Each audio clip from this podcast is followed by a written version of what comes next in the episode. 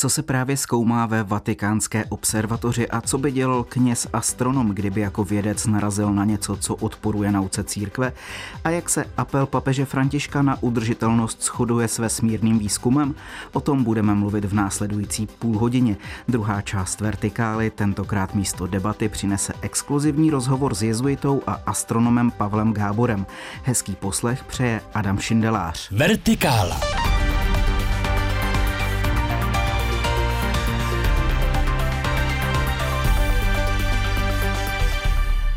Před vstupem do řádu jezuitů vystudoval fyziku elementárních částic na Matematicko-fyzikální fakultě Univerzity Karlovy v Praze.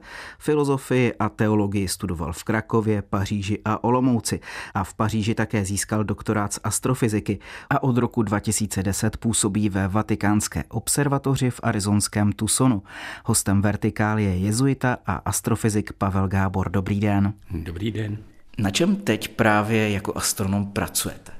Jeden z důvodů, proč jsem vlastně momentálně v Česku, je to, že náš dalekohled, který Vatikánská observatoř postavila ve součinnosti s Arizonskou univerzitou, je už 30 let starý a musí se předělat. A ta firma, která to, to předělávání dalekohledu provádí, je česká firma. Takže jsem tady mimo jiné kvůli tomu, že si potřebujeme něco ještě vyjasnit. Takže pro mě osobně právě tahle ta současná chvíle je ve znamení té rekonstrukce dalekohledu. To je moje hlavní zaměstnání, bych tak řekl. A když vezmeme obecně teď práci Vatikánské observatoře, tak vlastně na jakých projektech děláte, co zkoumáte? Vatikánská observatoř má vlastně takové specifikum, že těch asi 12 vědeckých pracovníků observatoře jsou lidé, kteří byli vybráni nikoli proto, že by měli nějaký vědecký výzkum, který se do Vatikánské observatoře a jejího programu hodí, ale protože to jsou prostě kněží a jezuité a, a dělají tedy výzkum, nebo taky laičtí bratři jezuité. Tím pádem vlastně každý dělá něco kapánek jiného. Takže co člověk, tak to vlastně jiný okruh spolupracovníků vně Vatikánské observatoře. Takže tam je všechno možné od třeba z podílu na projektu, který se jmenuje Osiris Rex. To se jedná tedy o návrat vzorků z asteroidu Bennu a potom tedy zkoumání různých vlastností těch vzorků. To je projekt NASA, na kterém se podílí bratr Bob Mackey, tak to je teda něco, co se týká opravdu kamenů, až po člověka, který dělá kvantovou gravitaci, což je prostě s tuškou a papírem nějaké počítání. Tak jak to popisujete, tak to vypadá na relativně jako nevelkou observatoř v porovnání třeba s jinými zeměmi. Jak si stojíte na tom světovém vědeckém poli a jaké jsou třeba vaše nějaké největší úspěchy? Já jsem právě zmínil toho bratra Boba, který patří mezi experty ve svém oboru a proto taky mm, po něm sáhla NASA, aby prováděl konkrétně jistý typ měření těch vzorků z toho asteroidu. Víte, pravdu měl Jan 23. To je ten papež, který, jak známo, na otázku novináře, kolik lidí pracuje v Vatikánu, odpověděl, že polovina. Tak Jan 23. ten měl taky takové rčení, k čemu je vlastně Vatikánská observatoř. A on říkal, víte, ta observatoř má vlastně dvojí úkol. Za prvé má nějak přiblížit svět vědy církvi a za druhé má přiblížit církev vědcům. A to druhé se vám daří lépe, dodal k tomu. A to je pravda. My skutečně jsme mezi v té vědecké obci mnohem více známí než v těch církevních kruzích. Vy sám jste vlastně začal původně jako vědec studovat fyziku, až poté jste se stal jezuitou a knězem. Jak to kněžství a vědeckou dráhu spojujete? Cítíte se něčím z toho víc vědcem knězem? A myslím, že to jde dohromady velmi dobře, protože když se to tak vezme kolem a kolem, tak ten základ u vědy vlastně spočívá v tom, že se snažíme nějakým stylem dobrat pravdy o stvoření. Samozřejmě je to záležitost, která postupuje velmi pomalu a je tedy v podstatě velmi těžké tam najít nějaké jednoznačné kritérium, podle kterého jako věda už dosáhla něčeho. Spíš naopak, ten postup vědy je vlastně vždycky velmi postupný a vždycky je do jisté míry možné najít nějaké další nové věci. Já nejsem úplně zastáncem té představy, že věda je vždycky provizorní, nicméně ten postup je vždycky velmi pomalý. A pokud jde tedy o tu církev, tak to je taky taková velmi pomalá instituce svým způsobem a snaží se tedy zprostředkovat nějaké ty pravdy, zprostředkovat něco, co by člověku umožnilo lépe chápat svět, lépe chápat, dejme tomu, smysl, zatímco u té vědy tam se jedná spíš o ty různé mechanismy, ale jedno s druhým je komplementárně spjaté. Ono to jde dohromady velmi dobře. Konec konců v dějinách víme, že pokud jde o astronomii už v prehistorii, tu astronomii často právě dělali různí kněží. Takže ta spjatost právě s těmi povznášejícími pohledy do nebes je dost jasná. Možná byla taky v počátku nějaká představa, neříkám, že přímo u kněží, ale to zpětí jakoby Boha z nebesy, tak hledání ho někde ve vesmíru. Někteří lidé takový jako mají představu. Máte pocit, že je možné v tom vesmíru najít nějaké, neříkám Boha, ale důkazy jeho existence? Já myslím, že to by nebyla úplně jaksi správná teologie, hledat Boha v mikroskopu nebo v dalekohledu nebo v nějakém jiném přístroji, protože Bůh je transcendentní a hlavně tedy nechává člověku svobodu. Takže si myslím, že to, co víme z našich dlouhých dějin spásy, tak víme vlastně, že Bůh s člověkem samozřejmě jedná, Nicméně nedělá to tak, že by se úplně tomu člověku vnucoval. Vlastně ten Bůh člověka respektuje v jeho svobodě. A tak si myslím, že je malá pravděpodobnost, že bychom někde v nějakém vědeckém přístroji našli jednoznačný důkaz boží existence. A dokážete si představit, že byste narazil naopak na něco, co odporuje církevní nauce. Teď neříkám boží existenci jako takové, ale prostě tomu, co církev učí. Co by to pro vás mohlo znamenat? Já bych tady poukázal na učení o dvou knihách, což je taková bohužel ne příliš známá záležitost, ale je to učení, které vychází už z listu Římanům a postupně se nachází různé jeho podoby u svatého Augustina, u Origena a podobně. A ta kanonická podoba toho učení o dvou knihách pochází od Raymunda Sebunda, který vydal knížku, která se jmenuje Kniha stvoření, a to v roce 1436. Takže je to už poměrně stará záležitost, ještě před vznikem nějaké moderní vědy. A on tam mluví o tom, že Bůh nám dal dvě knihy. Knihu svatého písma a knihu stvoření. Obě ty knihy pocházejí od stejného autora a tudíž se nemohou protiřečit a obsahují více-méně podobné taky obsahy. To znamená, že i z toho stvoření se dá usoudit něco o Bohu, i z toho písma svatého se dá něco usoudit o Bohu a tyto věci se prolínají, nejsou samozřejmě úplně ty též aspekty boží velikosti a moci, jak říká právě ten list Římanům, nejsou tam úplně podány stejně, ale když se díváme třeba na velikost vesmíru a uvážíme, že tohle to všechno stvořil náš Bůh, který se zároveň tedy o každého z nás nějak zajímá a každý z nás mu není stejný, tak tohle to je naprosto uchvatná myšlenka. Vy jste úplně nejdřív studoval částicovou fyziku, až potom tedy filozofii a teologii, tak změnili potom filozofie a teologie nějak váš pohled na vědu? V podstatě se jedná o ten problém dvou kultur. To je termín, který pochází z konce 50. let od Charlesa P. Snowa. To byl britský jednak autor beletrie, ale jednak taky to byl fyzik. Takže se pohyboval v obou světech, ve světě slovesné kultury a taky ve světě vědeckém. Tak eh, právě od něj pochází tohleto čení dvě kultury. Mezi nimi je velká bariéra. A v podstatě tohleto jsem taky do jisté míry zažíval při tom studiu filozofie a teologie, a zároveň ta filozofie a teologie, tím, že přeci jenom jsem jí věnoval těch, já nevím kolik let, tak mi dala vhled do toho světa těch humanitních, respektive literárních disciplín. A mám pro ně tedy více pochopení. Kdybych se jenom věnoval té fyzice, tak pochopitelně bych tu humanitní kulturu, tu kulturu filozofie a teologie vlastně znal jenom zprostředkovaně a hrozilo by, že bych ji možná dokonce i přezíral.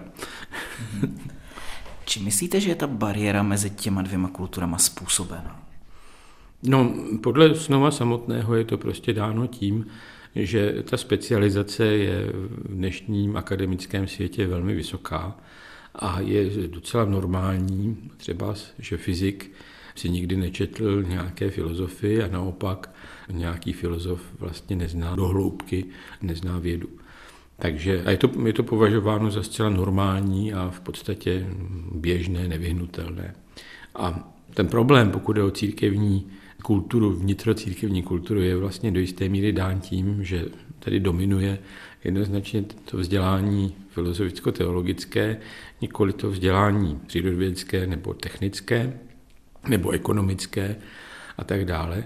Takže ten třeba z jazyk církevních dokumentů je do jisté míry pro celou eh, velkou skupinu lidí ve společnosti ne zcela přirozeným jazykem, je to jazyk, který nemusí tomu třeba z technikovi připadat eh, úplně srozumitelný.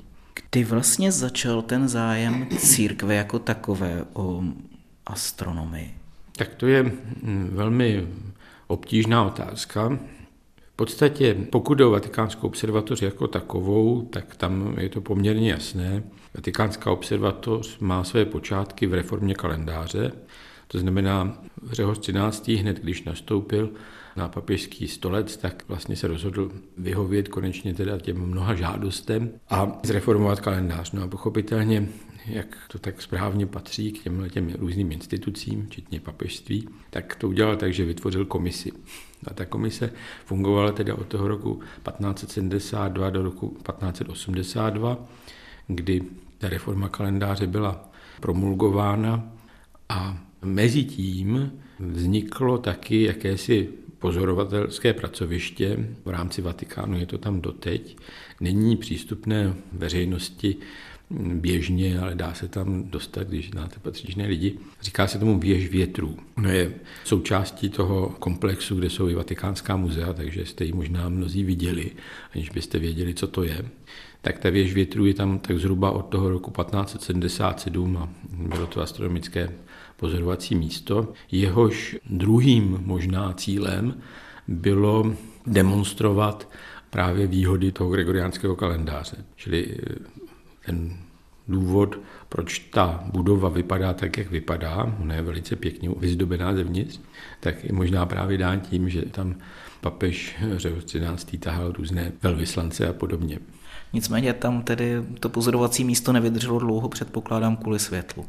To máte pravdu, ale světelné znečištění vlastně začalo být problémem teprve kolem roku 1900. Předtím vlastně neexistovalo veřejné osvětlení, takže původně bylo nějaké to osvětlení plynové, potom tedy elektrické a to se právě v Římě stalo problémem kolem toho roku 1900 a výsledek byl ten, že vlastně se Vatikánská observatoř postupně musela přesouvat různě. Nejprve se přesunula do papežského letního sídla zvaného Castel Gandolfo, to bylo umožněno vlastně lateránskou smlouvou eh, s italským královstvím, díky níž vlastně ty různé majetky papežského stolce, které v podstatě zabrala Itálie počátkem 70. let 19. století, tak tyhle ty majetky se konsolidovaly a mimo jiné tedy vlastně to Castel Gandolfo plus nějaké vily, které vytvořily takový souvislý pás, tak se staly papežským letním sídlem. No a v roce 1935 tam byly slavnostně uvedeny do provozu dva dalekohledy od firmy Carl Jenam, výkřiky poslední techniky tehdejší. Potom v 50. letech se přidaly ještě další eh, dvě kopule v zahradách kastelgorndolských, ale už v 60. letech bylo zřejmé, že to není ono a tak se vlastně Vatikánská observatoř začala rozhlížet po nějakém jiném místě v rámci Itálie.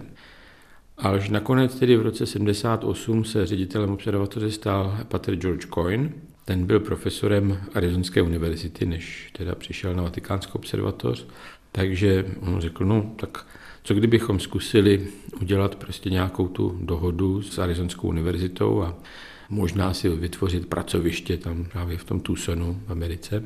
Tak to se vlastně stalo skutečností k prvnímu první 1981.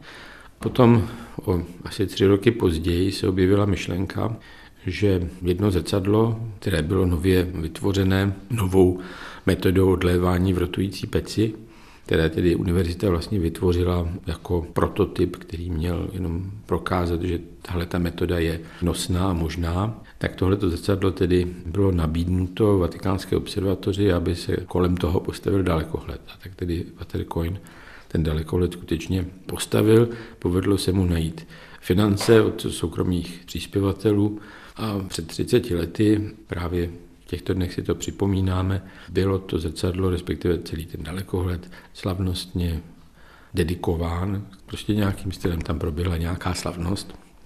Teď tedy slavíme právě 30 let téhleté události. Posloucháte Vertikálu. Aktuality, reportáže a rozhovory z duchovního světa, doplněné debatou o věcech mezi nebem a zemí.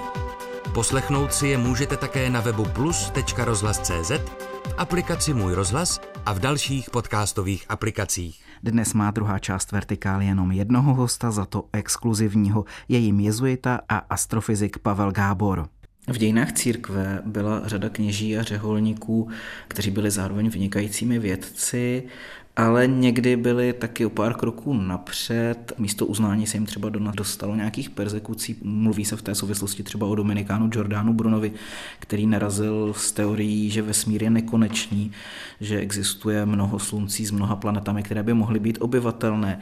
Tak jsou podle vás ve vědě dnes nějaké takové jako případy teorií, proti kterým se třeba církev staví, nebo nějací její představitelé a časem se ukáže, že je pravdivá? Už pokud je o toho Jordana Bruna, tak si nemůžu odpustit zkusit to uvést trochu na pravou míru, protože ta představa, že Giordano Bruno byl upálen kvůli tomu, že tvrdil, že mnoho světů je zcela milná. Velmi dobře se to dá doložit tím, že v roce 1440 publikoval Mikuláš Kuzánský knížku, kde říká to tež, nechci tedy zacházet do detailů, ta knížka mimochodem je přeložena do češtiny, tak si ji můžete dohledat. Jmenuje se O učené nevědomosti.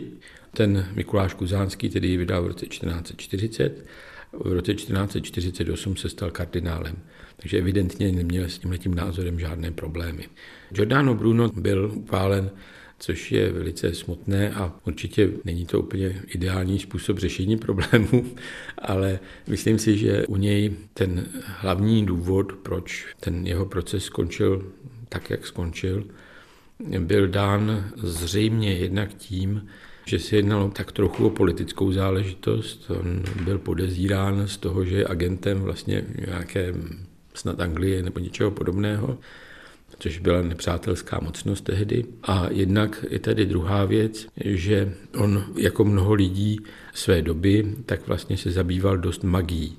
Ta přírodní filozofie ve svých počátcích měla s magií, s různými formami jakéhosi mysticismu poměrně dost společného. Známý je příklad třeba z Izáka Newtona, který věnoval určitě víc energie právě alchymii než té fyzice. A ten Giordano Bruno byl taky považován za mága. A teď je otázka, co z toho všeho, z tohohle toho chuchvalce, jakých problémů nakonec vedlo k jeho odsouzení. Podotýkám, že inkvizice ho neodsoudila nějak rychle a nakvap. Ten jeho proces se táhl sedm let a ono to bylo dáno podle mě právě tím, že se ho snažili přesvědčit, aby jak si se začal chovat trošku přijatelněji, no a k tomu nedošlo. Takže to dopadlo tak, jak to dopadlo. Tím neříkám, že to je úplně správné řešení někoho upalovat, když s ním nesouhlasíte.